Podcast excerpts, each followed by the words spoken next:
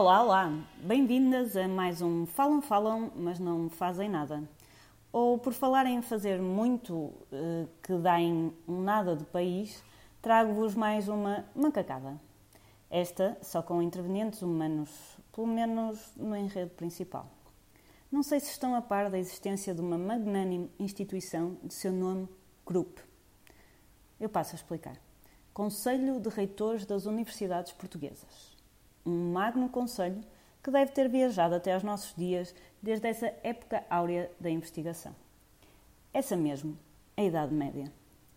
Ora, este conjunto de iluminados, e espero que também algumas iluminadas, diz não querer integrar os investigadores precários que exercem funções há séculos nos seus laboratórios ou institutos, porque servem perfeitamente para exercer funções precariamente ad eternum assim como uma espécie de castigo de uma magna Inquisição, mas agora para serem integrados, ui, isso é que já sabe a pouco chino.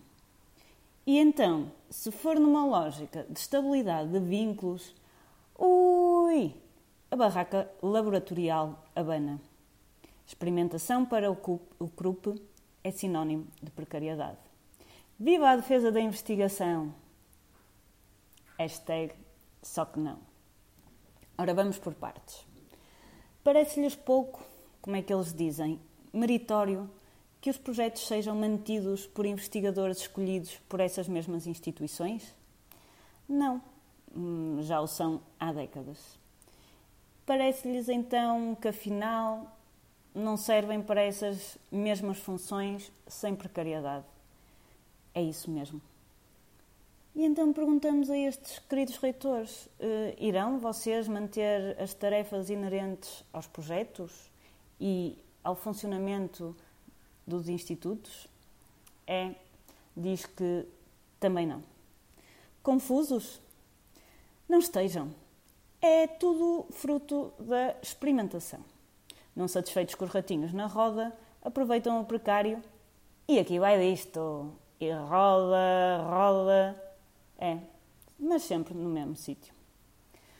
Não bastava esta perspicácia e zelo primordioso relativamente à investigação e ensino que decidiu recentemente o diretor do Instituto Superior de Ciências Sociais e Políticas da Universidade de Lisboa, com a anuência do reitor da Universidade de Lisboa também, pois contratar uma pessoa para docente e proclamá-lo catedrático. É isso mesmo.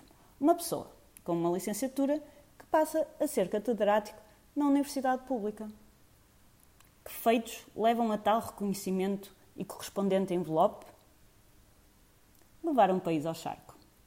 O empreendedorismo da ruína, essa nova e soberba disciplina que ganha escola neste instituto público. Há também quem lhe chame destruição criativa. Neste caso, convenhamos, faltou a criatividade.